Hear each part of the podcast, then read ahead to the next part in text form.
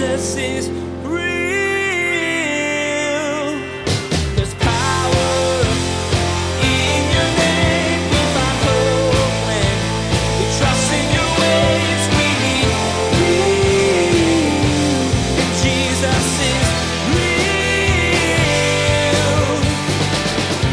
It says that we should, when we're serving the Lord, we should be rejoicing in hope. We should be people who are rejoicing because we know that we serve the God of all hope. And that Jesus' work is not done yet. And that as long as there's breath in our lungs, God's got a plan for us. Even if we don't feel like He's got a plan, He still does. He wouldn't have us here for no reason. So, in all the situations that we need hope in, we can rejoice in hope because of who the Lord is. With all that has happened in the world recently, pressing on in hope has become more and more essential. Today, Pastor Daniel reminds you that you can rejoice in hope because of who God is. As you cling to Him, He will grow your capacity to be hopeful, regardless of your circumstances. When God is the source of your hope, you don't have to question whether it will hold up when things go crooked. He is your hope in every situation. Now, here's Pastor Daniel in Romans chapter 12 as he continues his message Behave.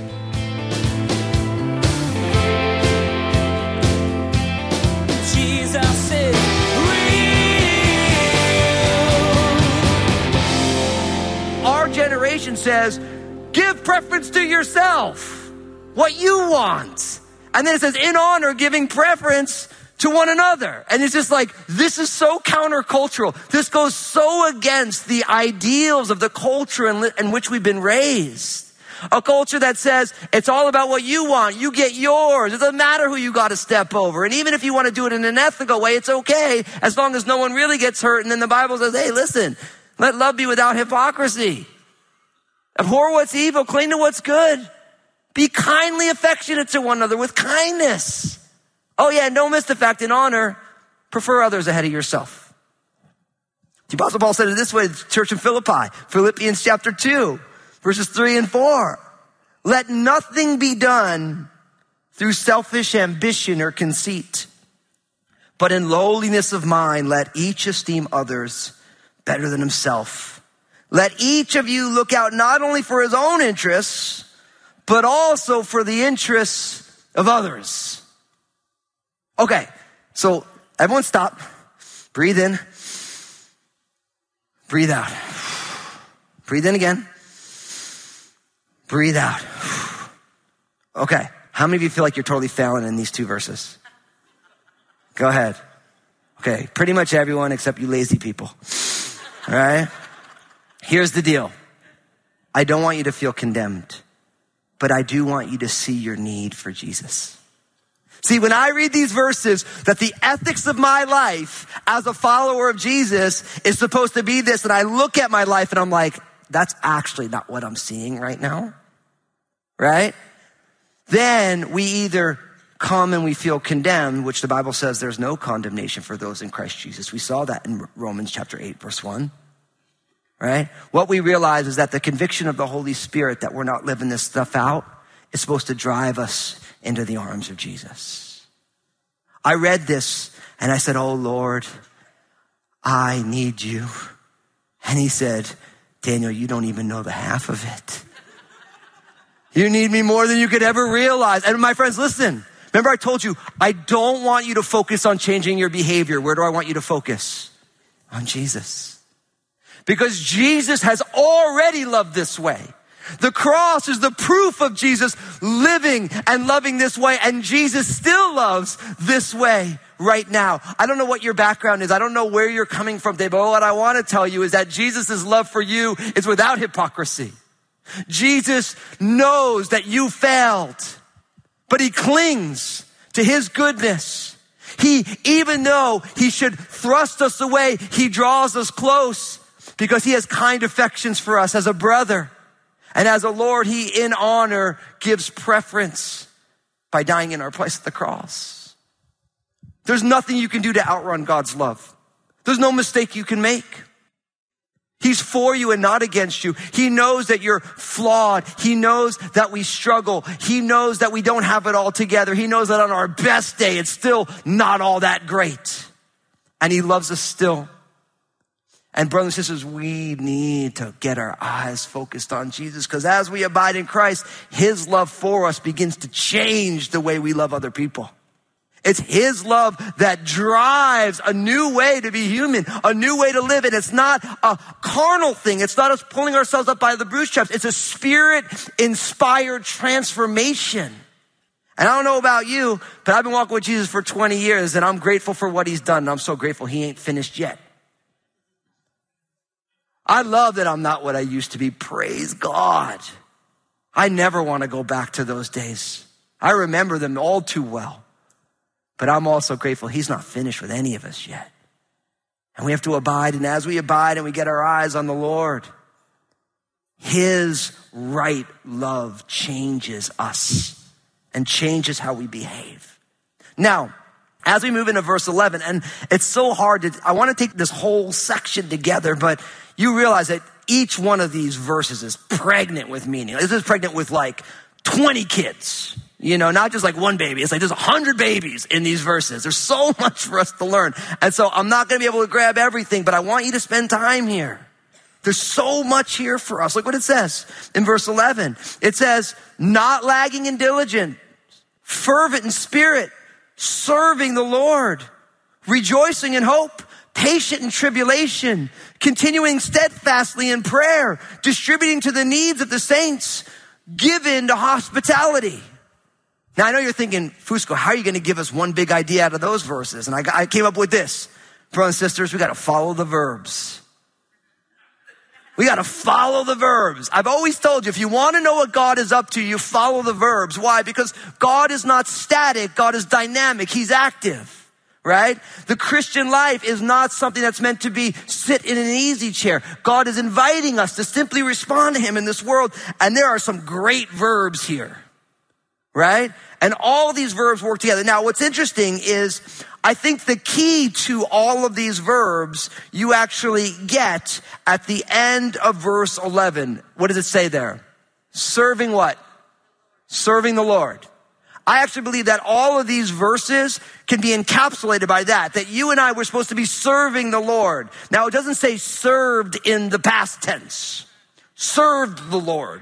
It says serving the Lord in the present right now. So as we're serving the Lord because of his great love for us, there's that old song that used to be sang. Those of you who've been around a little bit, you remember the song. I will serve you. Why? Because I love you. Because you gave your life for me. It's an old song, right? We serve him because we love him right? It, it, it's not a duty bound service. It's a love based service because of his love for us. Now we serve the Lord. Now, how should we serve the Lord? Look what it says in verse 11. Not lagging in diligence. That's a tough one, isn't it? Not lagging in diligence. The idea here is when I think about when something's lagging, something is not moving the speed that it all it ought to. I just heard this yesterday because my son Obadiah, he loves playing those video games. And what's amazing is no matter how good our internet is, it always does what for him in the video game world? Lags. All of a sudden, hear Obadiah yelling, Oh, the machine just lagged. And he got beat up in the game or whatever. You know? And the thing is that as he said that yesterday, I thought, not lagging in diligence. So the idea is that when we serve the Lord, we want to be able to keep up pace with what God is doing, not lagging in diligence. And isn't it true sometimes when we stop abiding in Jesus, what's the first thing that starts to happen? We start to lag a little bit. Can we just be honest? When things don't go right, don't you just want to lag a little bit? You want to cut a couple corners. Remember I told you I had kind of a rough week? I had a couple of days like that this week where I was just like, man, I just want to throw in the towel. You know what I mean? Don't judge me. And I'm good. Like, I'm still here. You're stuck with me. I'm not letting you all off that easy. But you have those times when you get discouraged, right? And then you're just like, oh man, forget this. You know? And then I, and sure enough, this week as I'm preparing this message, I always say, I don't just want to preach a message. I want to live the word of God. Oh, not lagging in diligence. So at that point, when you feel like lagging, what do you do? You lean in a little bit because we're serving the Lord. And if Jesus comes back, I don't want to be lagging in diligence. I want to be in the middle of what God's up to. And guess what? When you don't lag in, in diligence, what happens? Verse 11. It tells us fervent in spirit. In a lot of ways, I just want to encourage you all. You need to keep your hearts hot. You know what I mean? Like, like your spiritual life, you either keep that fire or you let that fire lag. And, and I'll be honest with you, we live in a day and age where actually the goal of our day and age is to make you stop neglecting your spiritual life. Listen, I love social media like the next person. I love having technology in my pocket, but that distraction when you could be praying, worshiping, seeking the Lord, reading a million books, except for the Bible, like all these things, the things that stoke out your spiritual life, you got if you want to be fervent in spirit, you got to stoke that stuff out. If you just let that thing languish, no matter how on fire Crossroads is on a weekend, it's not going to light you up like a Christmas tree again. I tell people all, this all the time. I say, listen, at best, when we gather together, we're equipped for the work of ministry. I'm like, but if the only time you get fed is when you come to Crossroads, no matter how good we do, it's never going to be enough. You need to, you need to stoke out that stuff. Are you stoking out the spiritual fires in your life? Because if you want to be fervent spirit, you have to make an investment there. I mean, have you ever gone camping and, and, and make a fire? Right? It's like if you want that fire to keep burning, you got to keep sticking stuff in there. Right? Like it just doesn't just, just burn on its own. Right? You, you can have all the accelerant you want. Once the accelerant runs out, guess what? If you don't got kindling and wood and all sorts of things to put in there, that thing's gonna, it's gonna get quiet. And we want to be fervent in spirit. We're serving the Lord. And, and not only that, as it, as it keeps going, it says that we should, when we're serving the Lord, we should be rejoicing in hope. We should be people who are rejoicing because we know that we serve the God of all hope. And that Jesus' work is not done yet. And that as long as there's breath in our lungs, God's got a plan for us. Even if we don't feel like He's got a plan, He still does. He wouldn't have us here for no reason. So in all the situations that we need hope in, we can rejoice in hope because of who the Lord is. And when we rejoice in hope, guess what happens? We become patient in tribulation. We, we have that ability to know that this momentary light affliction is but for a moment. We realize that our issues are not just problems, that God has a purpose in them. That we realize that although tribulation or trials may come, they're temporary. Because all the trials and tribulations of yesterday, they were temporary as well, right? They came for a season and they were gone. And if you rejoice and hope and you're serving the Lord, you begin to realize that in the midst of the tribulations, you say, man, this is hard right now. But this isn't forever. Because I know where my forever lands. I know with whom I get to spend it. And not only that, when we serve the Lord and we're rejoicing in hope and we're patient in tribulation, what happens? We continue steadfastly in prayer. We can just keep praying. Okay, Lord. Okay, you didn't fix that thing today. Can you fix it tomorrow? Right? You continue seeking the Lord. I love that idea of continuing steadfastly in prayer because can we just be honest? Prayer is hard. Now, for, for like five of you, it's super easy and we're super jealous. Because I know some of you are like, oh man, prayer's not hard. It's easy. Like for five of you.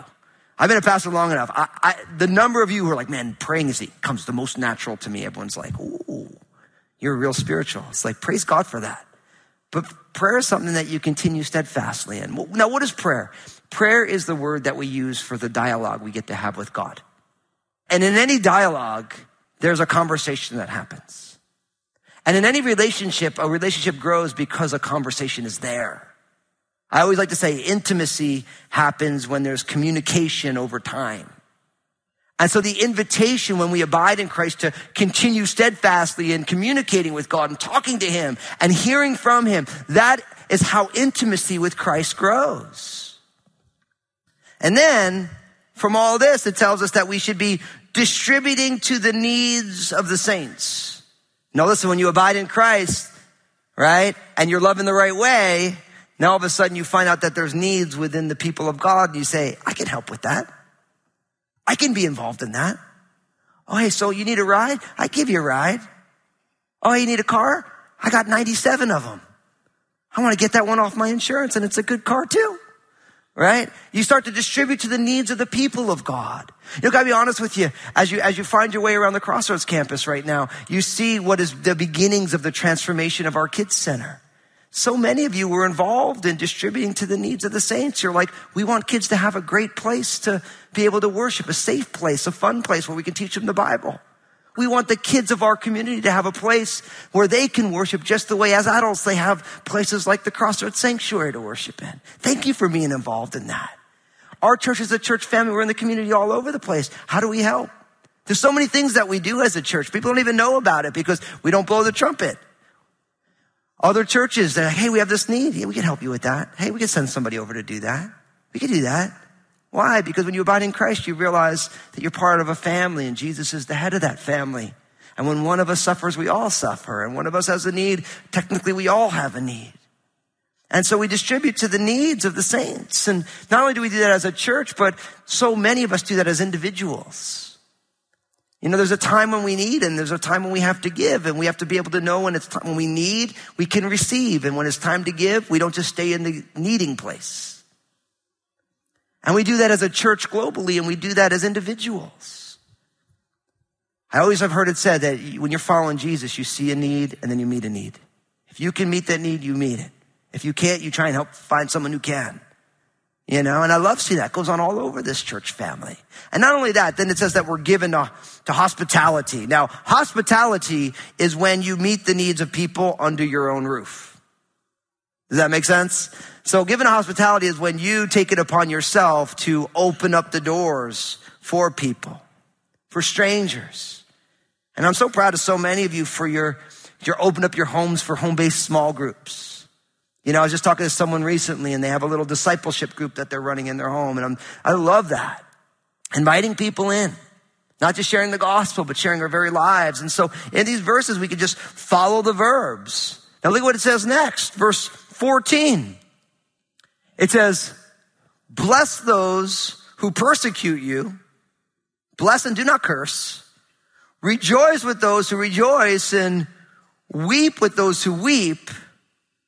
Be of the same mind towards one another. Do not set your mind on high things, verse 16, but associate with the humble. Do not be wise in your own opinion. Now, if I were to break this down to like one good principle, I got, I got some Shakespeare for you.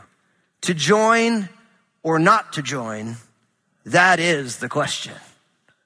Now let me explain to you where I got to that because what you find here is that there's things that we should be joining and there's things that we shouldn't be joining. Notice what it says, verse 14. Bless those who persecute you, bless and do not curse. So listen, should you join people in being mean to you, to other people. If someone's mean to you, should you be mean back to them? No. If someone curses at you, should you curse back at them?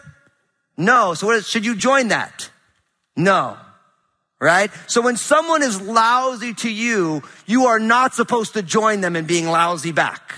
Now, this is a pretty powerful idea because isn't it really hard to have a one-sided argument? You need two willing parties to have an issue. Now, right here, listen, these verses can solve pretty much every marital problem. Every, maybe not every, but you know what I mean. Every problem in society right here. When people are being lousy, don't join them. Why? Because instead of persecuting back the people who are persecuting you, you bless them instead. When people are using mean language towards you, don't return it. So don't join in the persecution. It's a very, very important thing. And of course, Jesus said it this way, Matthew chapter 5, verses 44 and 45. But I say to you, love your enemies. Bless those who curse you. Do good to those who hate you and pray for those who spitefully use you and persecute you, that you may be sons of your fathers in heaven. For he makes his sun to rise on the evil and on the good and sends rain on the just and on the unjust. Now remember I said these are the behaviors you have when you abide in Christ? He's saying, listen, when you love your enemies, when you bless the people who curse you, same language that Paul's using here, right? When you do good to the people who are lousy to you, and when you, you know, when you pray for the people who will use you and abuse you, then you're going to be children of your Father in heaven. Why? Because He lets it rain on the good and the bad. He takes care of everybody. And so in that way, when we abide in Jesus, he will teach us that we don't return persecution for persecution. We don't return curses for curses. We don't return when people make accusations. We don't return accusations for accusations because you realize that accusations is the language of the devil, the accuser of the brethren. So we don't join into that stuff. We say, yeah, I'm not going to do that. I'm actually going to start something else. Right? See, and really these verses are speaking to the way we respond to people who don't treat us well, people outside the church. People who, who are against what we believe or who, who don't like the way that we're practicing what we believe. But again, we bless those who persecute us. We bless and don't curse. Now notice this, verse 15. We rejoice with those who rejoice and we weep with those who weep. Now, see what he's saying there? He's saying that we should join in joy with people who have joy and we should join with weeping with people who are weeping. This speaks of empathy. Our ability because we esteem others higher than ourselves, because we in honor give preference, when someone is full of joy, we rejoice with them. Now, you know what happens oftentimes when we're not abiding in Christ? When someone is really joyful about something, but they get something we, we want or we think we should have, instead of rejoicing with them, we get frustrated, which is classic loving the wrong way. Right? Because we're, we're not happy for them in their joy right? Or for many of us, we almost feel like it's unspiritual to weep, but Jesus wept at the tomb of Lazarus and he knew he was going to raise him from the dead. So really what it's saying here is that we should allow ourselves to join people in their joys and in their sorrows. It's okay to weep. When someone's brokenhearted, we can be brokenhearted with them. Just the way Jesus identified with us. So we want to join people empathetically in the situations that they find themselves in. And notice verse 16, it says, be of the same mind toward one another. So this idea of having this unity of thought, what does that look like? Don't set your mind on high things. So don't join in intellectual pride, but associate with the humble. Wow. So we don't join in pride, but we do join in humility. So you see how this works? At each moment of your life, you have an opportunity to join or not to join. Don't be wise in your own opinion. Now again, if you don't associate with high things, if you reject pride, then you won't also cause yourself to have an overinflated view of your own opinions. You know what I've learned about my opinions is that I make the fatal mistake, and I think all of us do it unfortunately.